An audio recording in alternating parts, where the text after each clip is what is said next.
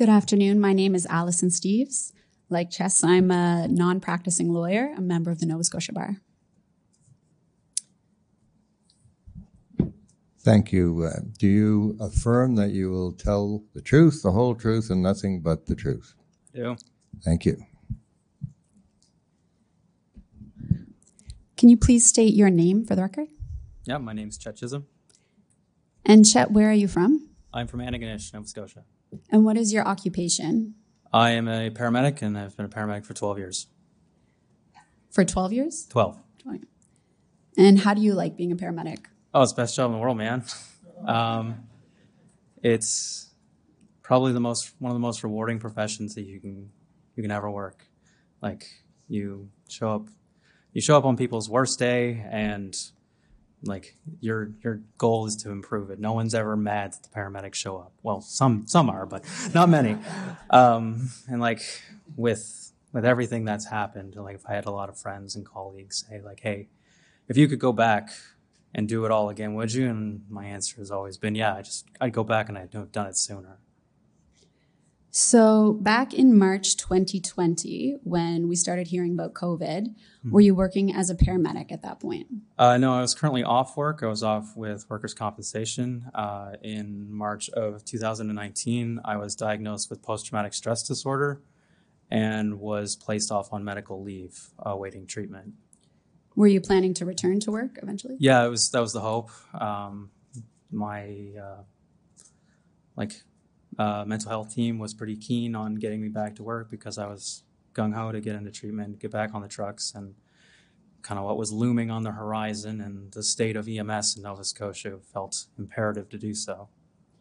Did you receive the treatment that you were waiting for? No, I was I was on deck to get what's called EMDR, which is eye movement desensitization and reprogramming, which is often used very well with uh, PTSD, and they see a lot of success with first responders and, veterans. Um, and my first appointment was kind of like the meet and greet uh, appointment, and to kind of set up a rapport. Was the first day of lockdown, so uh, we showed up, we talked about what we were going to do, and that was it. Um, everything got canned thereafter, and then I was put into limbo and um, wasn't seen again for close to another year because we weren't allowed to have any in-person appointments whatsoever. So, you did get the treatment after a year? Uh, no, I was I was met. I went from a psychologist to uh, working with a counselor, and we were kind of doing like the prep stages, building the rapport, getting a background of what was going on, and we would kind of things would kind of we get a little bit of momentum, and then they'd say, well, you can't meet in person again. And EMDR is a in person thing, and so we'd have to just kind of do talk therapy on the phone and discuss things and uh, talk about stressors, but like we never really got to we never got into a like a groove of things, um, and it it kind of was on and off, on and off, on and off uh, up until um, probably late spring, early summer of 2021, where um, things just kind of got canned again, and I got put back into the wait list and waiting in limbo, um, where we continue to sit. And what impact would you say that the delay in this treatment had on you? Um, I've certainly had uh, relapse into some of my PTSD symptoms that I've had previously somewhat under control, um, and not being able to kind of like not because you kind of have need to do maintenance while you're working through this, and we couldn't do any of that. Um, and like being in person and actually being able to connect with somebody and talk about these things and work through it and then actually build to a therapy is incre- incredibly beneficial. There's such a disconnect when it's on the other end of a phone or on a screen. Um, and not only that, but like my counselor was getting extremely frustrated because she's like, "You are, you are primed and pretty well primed and ready to go. And We can get you back on the trucks and get you going, but like this keeps getting in the way, and so we, it's like we always had to keep starting from from scratch again." So, are you still on leave from the same job? Uh, yes, I'm still on leave, um, and due to the time frame that I've been off um, with our contractual agreement with the union, because the clock is ticked down, I've been terminated from my position at EHS. So you're only allowed to be off for so long with an, a, an injury before you Yeah. become terminated. So um, at two years, uh, they'll hold your full time position for two years. So that time frame ran out, and we'll get into it in a little bit here. Um, is kind of that's when like we needed to push for this so I don't lose anything else. Uh, and at the three year mark, you're you're canned, and that's it. You So lose all your seniority and everything. do you have reason to believe that had you received the treatment in the time frame it was originally scheduled, you would have returned to work in, in time Yeah. to avoid losing your job? pretty well everyone in my mental health team was pretty keen. Like, yeah, John, pretty sure Chet's gonna go right back on the trucks. He wants to be there. Um, and like, there's been such a high success rate with this with other first responders. Um, but yeah, it's it it was looking good. Not so much. So during the time you were awaiting treatment, did you take the vaccine against COVID 19? Yeah, I uh, there was a push for it from our employer, um, and I was initially I declined because I was eligible in December of 2020 and January of 2021. Because I was off work, I'm a young guy, pretty healthy. Uh, I said no thanks. I'll wait. Like if we're gonna give it to anybody, give it to people who are vulnerable and whatnot. I don't need it right now. Uh, but when it became available for people in my age group, for people in their 30s, um, I got my first shot on May 21st.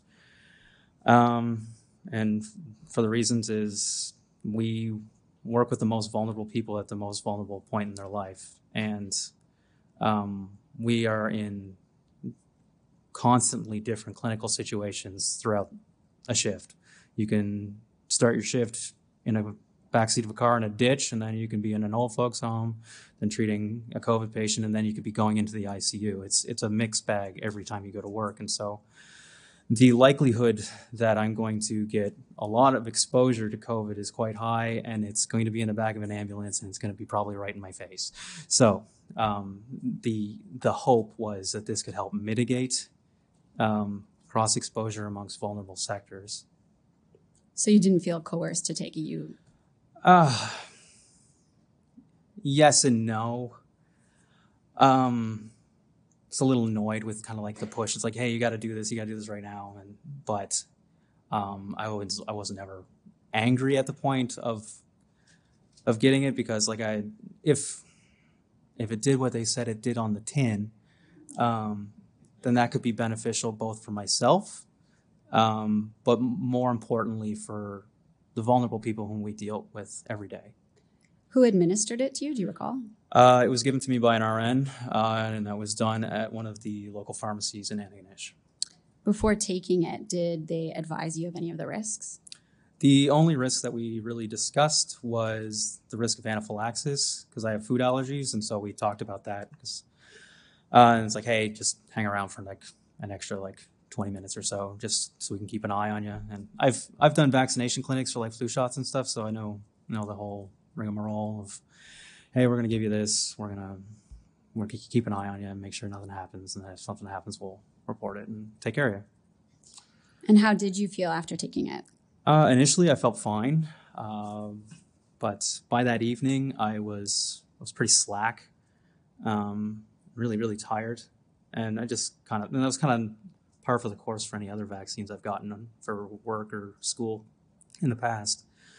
Um, but w- what kind of really drew attention to some things is uh, I've been dealing with PTSD and crippling insomnia for years at that point, for like two years at that point where I would need to take medication to sleep, and I was went from not sleeping at all to uh, sleeping most of the day to sleeping probably like 20 hours or more, um, and then just being incredibly sluggish and getting a little short of breath here and there, um, and that kind of escalated over the next few weeks.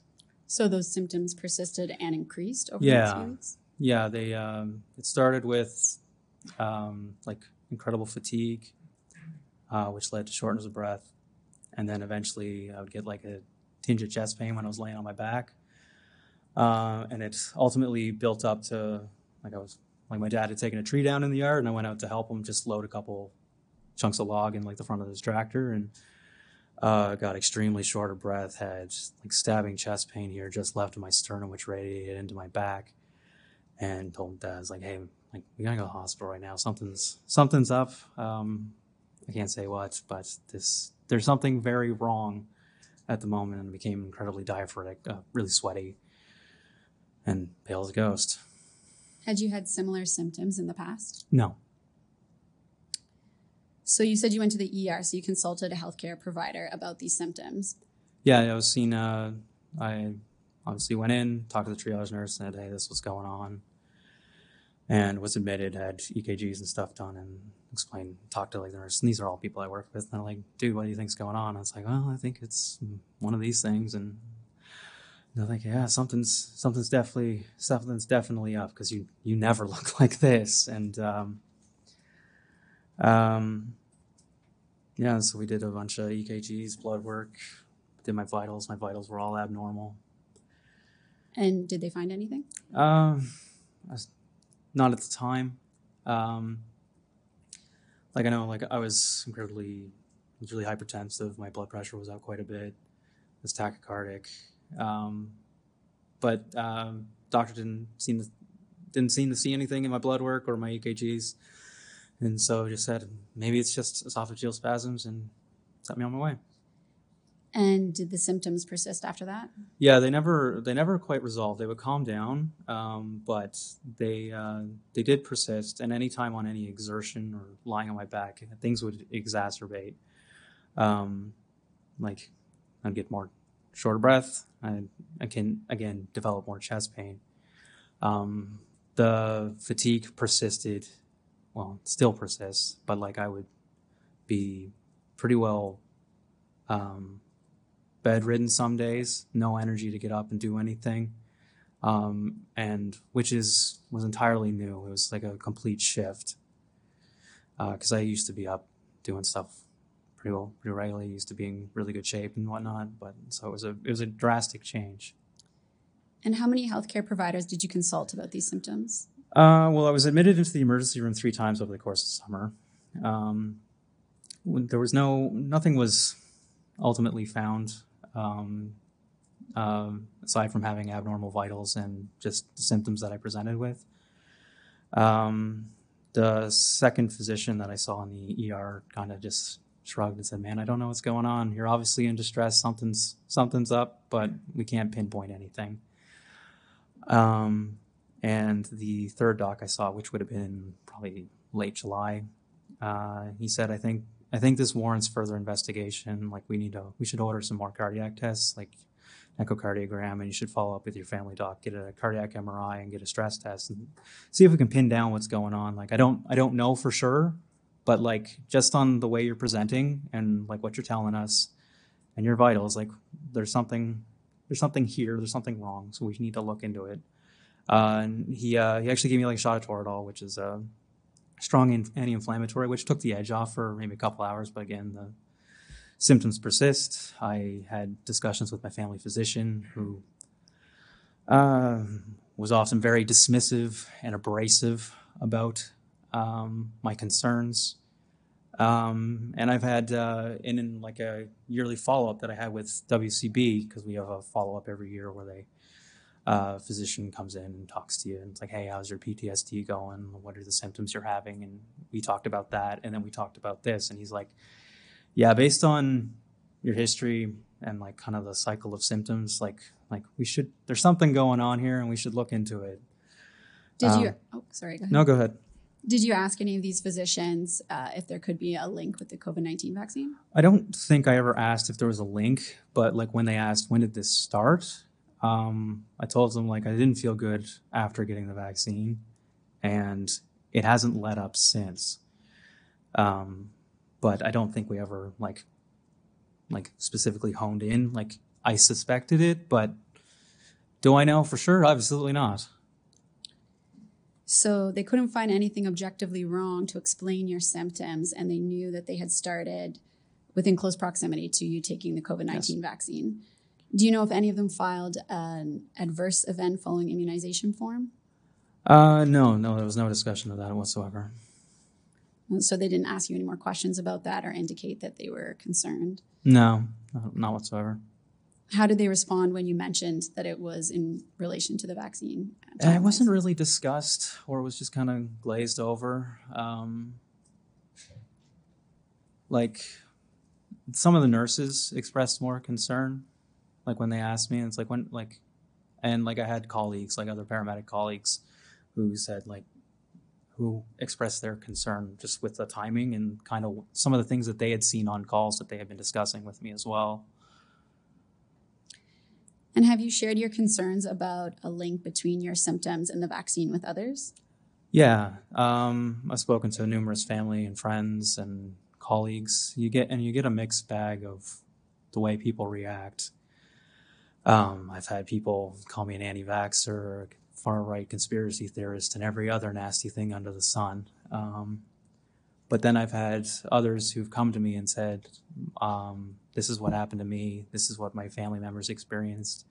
I've had med- uh, like medic colleagues come to me and say like, "Hey, man, we were talking about what happened to you, what might have happened to you in the the hallway, and like, like the other crew that was there was like was talking about like how they had like three kids who had like myocarditis and POTS and stuff come in, and, like coming in through nine one one. We don't see kids in EMS very often, and so like that was concerning. Um, but yeah, it's been a it's been a it's been a mix. Like I've had friends who have since abruptly stopped talking to me whatsoever, um, and I've been approached and like I've talked about this publicly and my concerns and some of the and I've talked about some of the problems that we're having in EMS right now.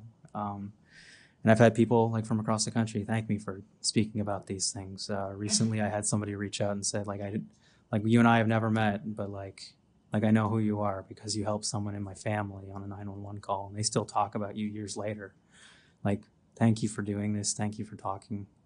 Um, thank you for your service. And I'm sorry well, for what you're going through. So you had concerns that these might be related to the vaccine. Your first dose, did you end up taking the second dose? No, I did not.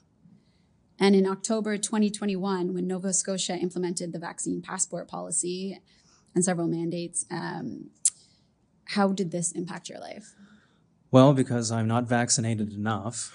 Um, I was banned from restaurants.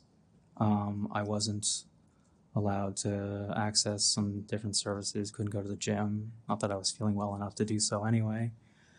Um, when I went in to uh, pick up like the results from my echocardiogram and copies of my blood work and EKGs from the hospital, I was stopped at the door and said, "You can't come in." And it's like, "I'm picking up blood work, man. I guess got to go around the corner." And it's like, "No, you need to be double vaccinated to come in here." And it was a back and forth for about a good 20 minutes, just explaining. It's like, "I'm here because we're investigating, trying to determine if something has happened with results as a result of this, and we need, I need to get that paperwork so we can figure out what happened, if anything."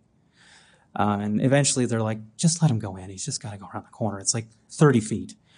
Um, and then like one of the one of the one of the worst things um, is one of my best friends was diagnosed with cancer during the pandemic, and because I'm not I haven't taken the shot twice, I wasn't allowed to go see him when he was dying in the hospital. I never got to say goodbye to one of my best friends because you're just you're not vaccinated enough, so you're not allowed in here.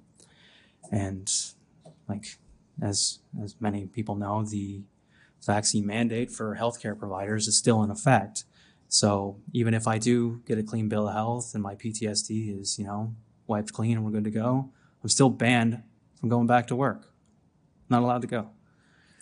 Chet, do you have any final words about the impacts of the COVID 19 measures on your life? Yeah, like it's it's had a significant impact not only on my mental health, but like my physical health, like associated with PTSD as well and like you can see like just with the way ems is right now in nova scotia morale is plummeting every day. Um, since the start of like 2020 we have lost 331 paramedics from the workforce. That's one quarter of the paramedics who work for ehs we've since hired some new people but like they're they, these are people who are fresh out of school like they don't have experience. Like uh, even on my rotation, there's like four of us on my rotation that are either been put off on injury or PTSD, and like there's like 60 years between the four of us, and that's gone. Um, and you can't get that back, and it's it's infuriating, and it's also detrimental to like the well-being of everybody in this province. That like there's people like me, and I'm not the only one who's in this situation who want to go back to work and who would like to help and who would like to fix the problem as the EMS system is crumbling, but we're told no. Like I've even spoken to Michelle Thompson, and the, the answer is that's the policy. We're sticking with the policy. And if you haven't seen the um, what the medical exemptions are to get to opt out for healthcare providers is you need to have either have blood clots, myocarditis or pericarditis, uh, a stroke, or have an allergic reaction, all of which have to be as a result to the first shot. So you have no medical exemption. It's take it or else you're let go. Or if you have an adverse event, you're probably not going to be working again anyway. Thank you. That's all my questions. Problem.